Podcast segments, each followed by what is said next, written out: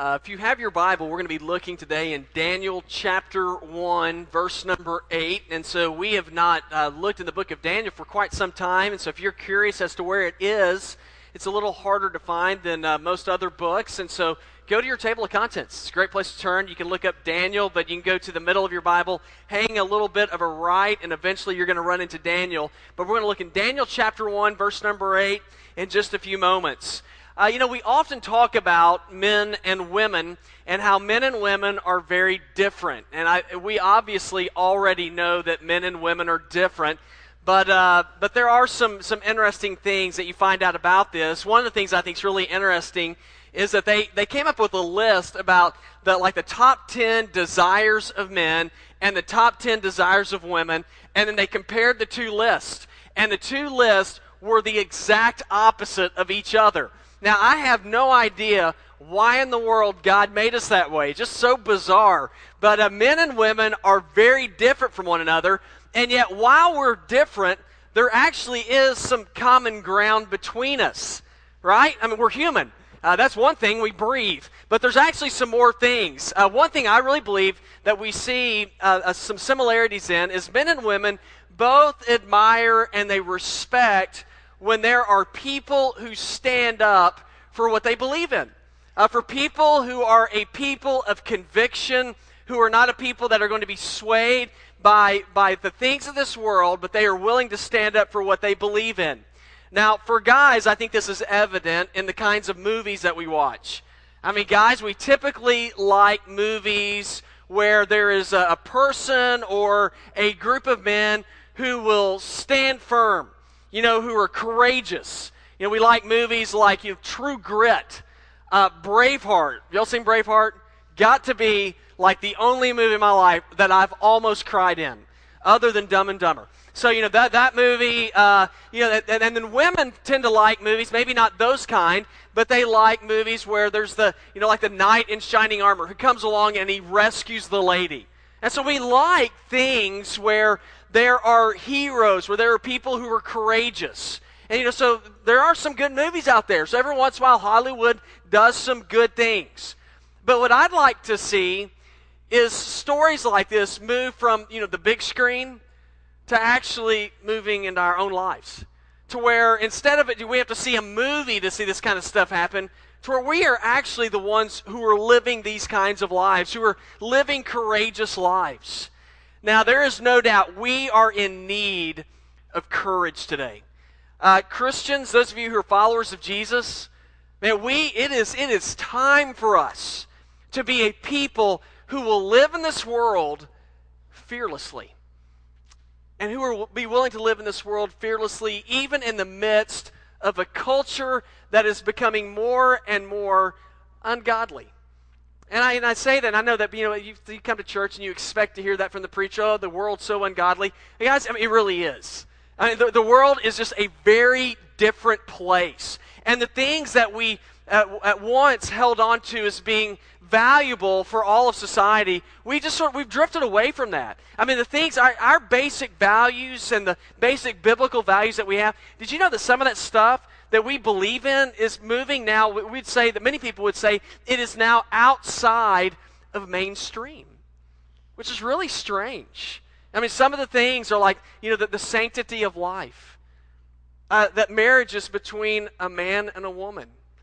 I mean, there's just so many, so many things that have begun slowly to, to begin to slide away from what we thought were just the norms. And so as our culture turns more and more and drifts more and more away from a biblical faith, what's needed? I'll tell you what's needed. It's people who are followers of God, who are willing to fearlessly live for God in the midst of a godless culture. Now, I'm not saying be a jerk. I'm not saying, you know, look at me, I'm better than y'all. I'm just saying live in a way where you take God's word and say, I am going to stand on what God's word has to say. Now, the question is, how do we do that? And what we're going to do today is we're going to look in the book of Daniel, and we're going to see four guys that are mentioned in the book of Daniel that are just really four cool guys. Now, who are these guys? Well, we're going to talk about them in just a minute, but we're going to see through their life that they were able to stand fearlessly in the midst of a culture that was very different than what they believed in, than their own. And so in Daniel one, verse number eight, we're going to discover who these men were. Now, if you happen to have a Bible with maps in it, I just think this is always interesting.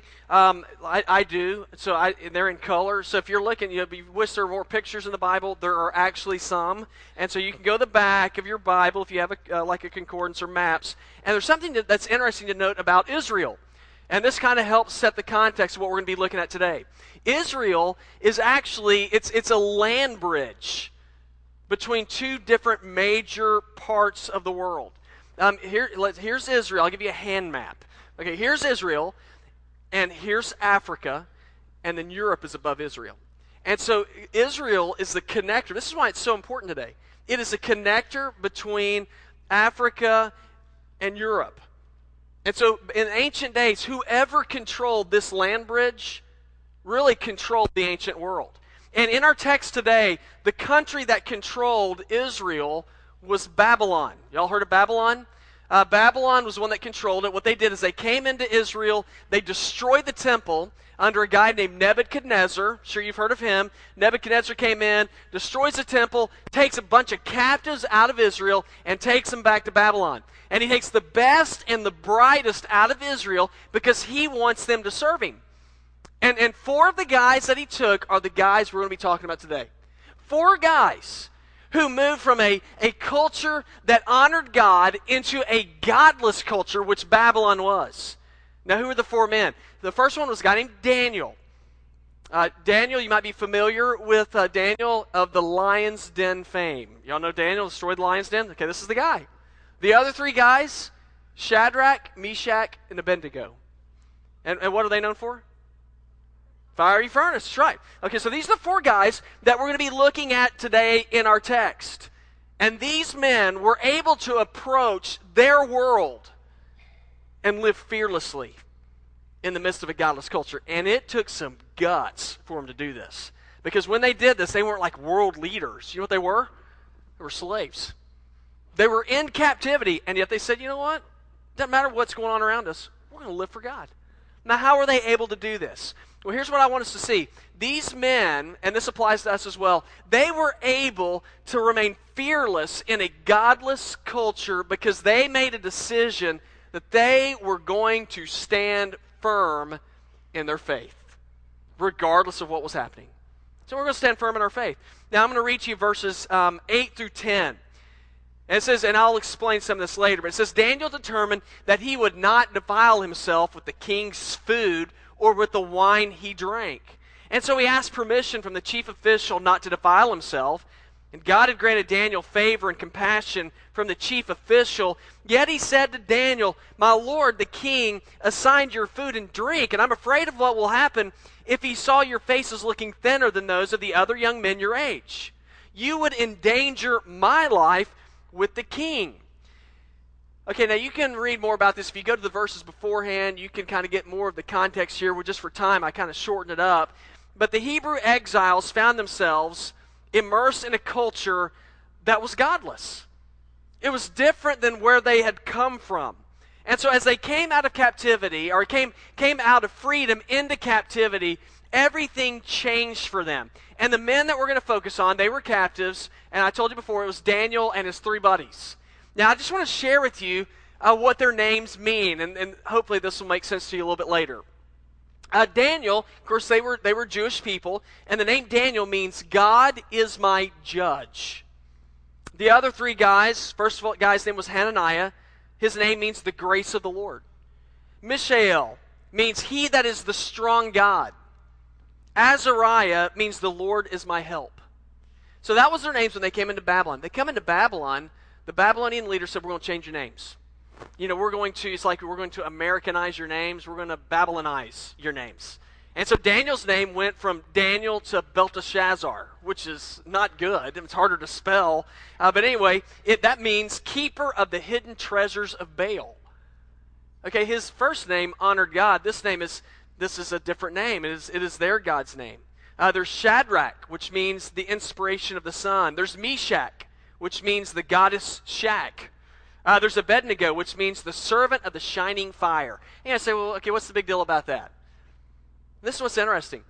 what they were doing is that they didn't try, the Babylonians didn't try to ram their culture down their throat. They said, you know, y'all are moving here, you're new here, we want to give you names that everybody's going to understand. And so what they did, were doing is they were being very clever. They were just slowly trying to move them out of their culture, out of a, a belief system where they had an honor and respect for the one true God, and they began to give them names that gave honor to their God. And so just slowly over time, what they were trying to do is they were slowly trying to move them out of, out of their belief system into a new one. And I thought, man, that's really clever. And you know, that's, that's what our world does with us today. You know, our, our world very slowly has, has moved us from being a people of faith to, to where we now identify more and more with the world. As a matter of fact, George Barna did a poll a number of years ago, and he said those people who claim to be followers of Jesus, he said when you look at their lives, not what they say, but how they live, he said their lives are not any different than the people who do not claim to be followers of Jesus. We have moved from a biblical faith to a faith of convenience. How has this happened? Just very slowly over time, our culture's changed us because we've not been willing to stand up fearlessly for the things of God. I read an article in a Texas Business Journal, and I just thought it was interesting because this is, I mean, it's not a Christian magazine, but here's what it said. It says, what's going on in North America? We have no built-in beliefs. We have no ethical boundaries. Cheat on your taxes, just don't get caught. Cheat on your wife, just don't get AIDS. Our high-tech society has given us everything, everything but a conscience and an integrity that is a mangled casualty of our times. Now, now we seem to be a people, and I'm, I'm not talking to you specifically, but just others, but we seem to be a people who like, you know, like a surface faith. You know, I am a sur- you know, on the surface, I am a follower of Jesus.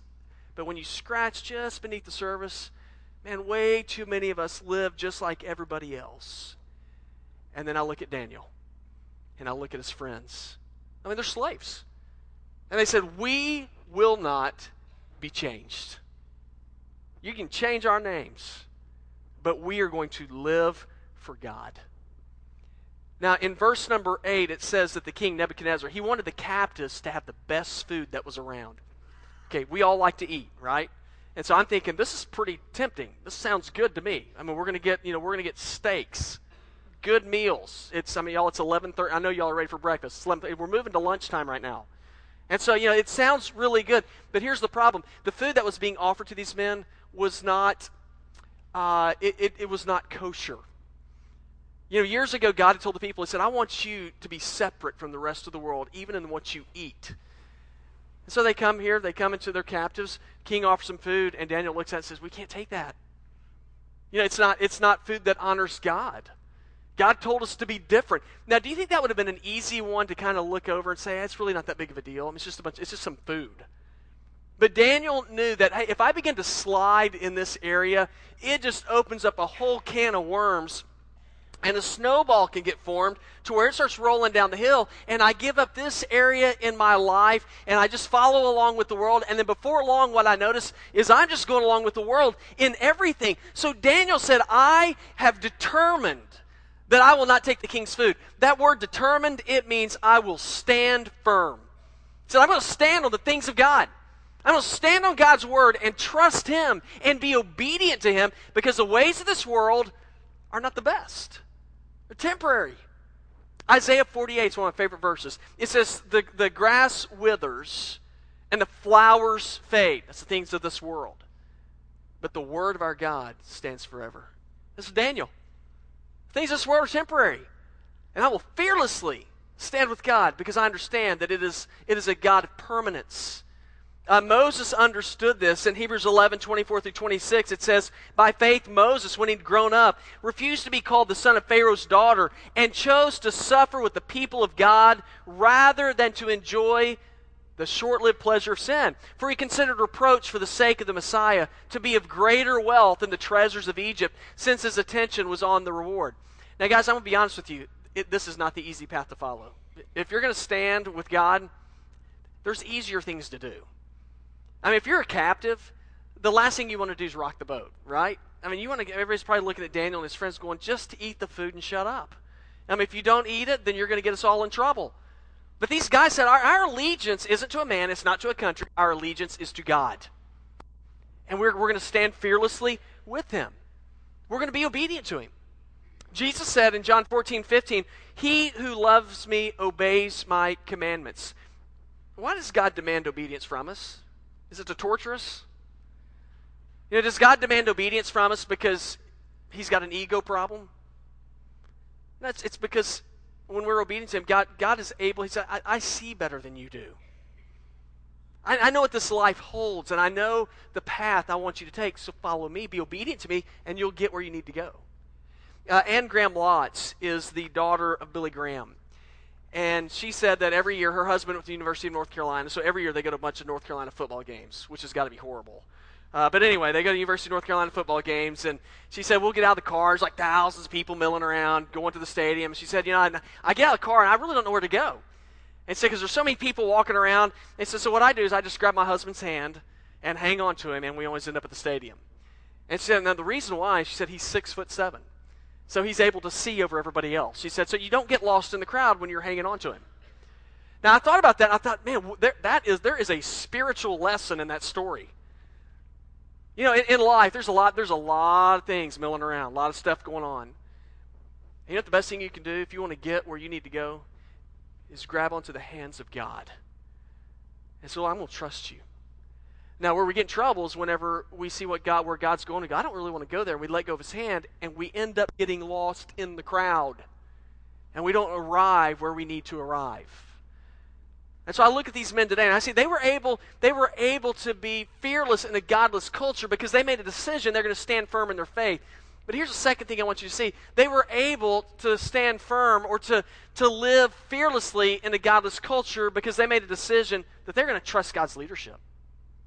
They're going to trust his leadership. Now I'm going to read to you verses eleven through sixteen. It's kind of long, but hang in there with me. It says, Daniel said to the guard whom the chief official had assigned to Daniel, Hananiah, Mishael, and Azariah, he said, please test your servants for ten days. Let us be given vegetables to eat and water to drink. Then examine our appearance and the appearance of the young men who are eating the king's food and deal with your servants based on what you see. And he agreed with them in this matter and tested them for ten days. At the end of ten days, how'd they look? They looked, they looked better and healthier than all the young men who were eating the king's food. So the guard continued to remove their food and the wine they were, they were to drink and gave them vegetables. All right, you know, this is a strange little side note here. So what's going on here? All right, here one thing. I am always amazed at how uh, how tempting sin is. You know, you know, and I, I'm a, you know, y'all. I'm a preacher, and I of all people should know that you should just stay away from sin. I mean, I know that. I just don't always do it. And and I'm, you know, there's some stuff that I look at, and you know, I look at so many of the, so much of the things of the world, and I think, man, if I did that, that'd be kind of fun. I mean, I'm just I'm tempted, like everybody else is. And then I look at these four guys, I admire them even more. I mean, here are these four guys. They they they get, get brought into a brand new land, and that they're captives, and yet they're captives, and the king begins to pamper them. It's kind of weird. He gives them the best food to eat, the best drinks that there are. I mean, this is not McDonald's treatment. I mean, this is Ruth's Chris. I mean, they've traveled, and the, the king's like, I'm going to give you the best there is. And I'm thinking, man, that sounds really good to me. It's a mouth-watering deal. And yet Daniel and his friends said, no thanks. Just give us vegetables and water. Like, what is wrong with these guys? Well, what's wrong? That they said, we're going to be obedient to God. What they were being offered would not honor God. Now, it's not just a nice little story where like, oh, isn't that neat? They're hanging onto the roots. Y'all, it's a bigger deal than this. You see, for them to, to reject the king, they're rejecting the king. The king gives them the best because he wants them to do the best. Now, if they reject the king and they don't do well, the, the king could say, listen, I'm investing in you guys. You're not going to take it? Fine, off with their heads. It's not like it was any skin off of his back. And that the guys that are with Daniel and his friends are like, hey, listen, you're putting our necks on the line as well. Now, here's the deal. If we're going to impact culture like these men ultimately did, we have to be willing to believe God, to believe that what God says is true. Now, these are this book's a nice, this is a nice book. You know, there's some really cool stories in here. I don't know if y'all watched The Bible last Sunday. Y'all need to watch it. It's really good. It's neat stories. Let me tell you something. If all it is to you is stories, I don't see anything happen. But if you begin to live what this book says, believe me, something happens. There is power in who our God is. Now, if we just simply claim the stories, but we're not willing to be obedient to the leadership of God, your faith will not pack any punch whatsoever. It's not going to make a difference. Why? You're not doing anything with it. Let me try to give you an example, and I've, I've used this before, but you know, every year we have New Year's resolutions, and two of the most new, two of the most popular New Year's resolutions are what? Going to eat different, and we can go to the Y M C A. That's right. You know, those are the uh, or Anytime Fitness, and so those are the, those are the, two, two, two of the big ones. Now, why do we make why do we make those uh, resolutions? Because we know this. We know if we eat better and we exercise, it really is good for us, right? Would we all agree with that? I mean, it's not like, you know, if I eat right, I might I might get fat. You know, I mean, that it doesn't happen. You eat right and you exercise, it works. Now, what's the problem? Well, we make we make these resolutions, but we don't do them. And so if we don't do them, what kind of results are we going to see? The big zero. I mean, if, if we, we can make a promise, but we don't follow through on it, then there, your life's not going to be effective or affected. And I think that's what's so neat about our text. I see Daniel, he said, hey, we, we're going to be obedient to God. Now, how's that going to work out? He told the chief official, he said, we, we're going to eat just regular food, you know, vegetables and water. He said, look at us after ten days. Let's see how it looks. They looked at him, at him after ten days. How'd they look? They looked better than everybody else. You know what's neat about that? Is that whenever you are obedient to the leadership of God, God makes himself evident to everybody else. When you follow God, God works in you so that people can see God in you. These men were able to stand fearlessly in the midst of a godless culture because they knew that obedience to God makes a difference. God reveals himself. They were able to be fearless in a godless culture because they made a decision to be firm in the faith. Secondly, they made a decision to trust God's leadership. It's the last thing I want you to see, and we'll be finished. They were able to be fearless in a godless culture because they knew God will honor their obedience. If you're going to be obedient to God, God will honor your obedience. Uh, verse number seventeen said, God gave these four young men knowledge and understanding in every kind of literature and wisdom. Daniel also understood visions and dreams of every kind. At the end of, at the end of the time that the king had, had said to present them, the chief official presented them to Nebuchadnezzar, the king. And says the king interviewed them, and among all of them, no one was found equal to Daniel, Hananiah, Mishael, and Azariah. So they began to serve in the king's court, and in every matter of wisdom and understanding that the king consulted them about, he found them ten times better than all the diviner priests and mediums in his entire kingdom. And Daniel remained there until the first year of King Cyrus. Okay, God honors obedience. Always has, always will. Whenever the Hebrew people were called to leave the land of Egypt, when Moses came in, he was obedient. They got out. God said, I prepared a place for you as you leave. He gave them the Ten Commandments. So this is going to be a guide for you in how to live. And then, is it important to be obedient to the leadership of God? Listen to what Moses said. Moses said, if, if you faithfully obey the Lord your God and are careful to follow all the commands I'm giving you today, the Lord will put you far above all the nations of the earth. And all these blessings will come and overtake you because why? Why? Yeah. Because you obey the Lord. You'll see God move in your life. You see God move at Village Church, in this community. Let me share with you how it happens. You and I are to obey the Lord. It's not real hard. You know, more than anything, God is looking for you to be obedient to his leadership. And yet way too many of us are interested in putting on, you know, the dressings of religion and then living like everybody else. Guys, there is not any power in that. There's not any power. There's not life change that occurs through that. Daniel and his friends were obedient to the commands of God. They didn't eat the food. They honored God with their living, and God blessed them. You know, God blessed them. He made them wise. One, one of my, I think one thing that's really neat here is it says that Dan, he gave Daniel the ability to interpret dreams and visions. And you read through the book of Daniel, you'll see that. Now, this is what's interesting about this, is Babylon prided themselves in being really smart people. They had the wise men. Yeah, they, they had the nod. They, were, they had the greatest astronomers of this time. They lived in Babylon. And then here comes some slave, and he's smarter than they are. As a matter of fact, Nebuchadnezzar, when he stood before Nebuchadnezzar, Nebuchadnezzar said, these guys are, t- he, literally, he literally said this, these guys are ten times better than any of the guys that we've got. Now, what's the lesson we can learn from this? It's not that we're going to become, you know, mediums and that we're going to be able to interpret dreams. It's not what it's talking about. The lesson that we can learn from this is that when we are obedient to God, God gives evidence of his power working in your life. And he gives, he allows your life to be a testimony that he is the one true God. When we live for Jesus, Jesus makes himself known. Now, folks, listen to this.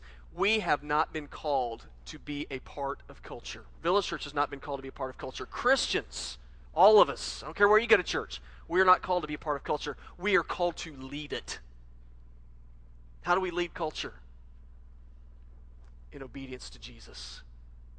And as we are obedient to Jesus, God will make himself known. He'll make himself known to the world. Now, our nation has led, we, we lead culture today. The United States leads culture. Uh, we lead culture in technology, we lead culture in military, we lead culture in some, you know, in entertainment, which that's not always great. But there's a lot of different ways that we lead culture. But there's one gaping hole where we're not leading culture, and that is an allegiance to the God of Scriptures. How do we turn that around? You, we're not going to turn around by politics. Y'all, I'm a political junkie just like many of you are. I don't care what party you support. I mean, and deep down I do. But let me tell you something. It doesn't matter what party you support. Because God, God's not going to look and say, man, because he's a Republican, I'm going to move. Or because he's a Democrat, I'm going to, I'm really going to bless. Now, the way culture's changed is we are obedient to Jesus Christ and we follow him. It's not by us holing up and hiding out in the church, trying to hide from the rest of the world. It begins with us getting out in the world and living for Jesus. It takes courage to do that. And the men in our text, they had courage.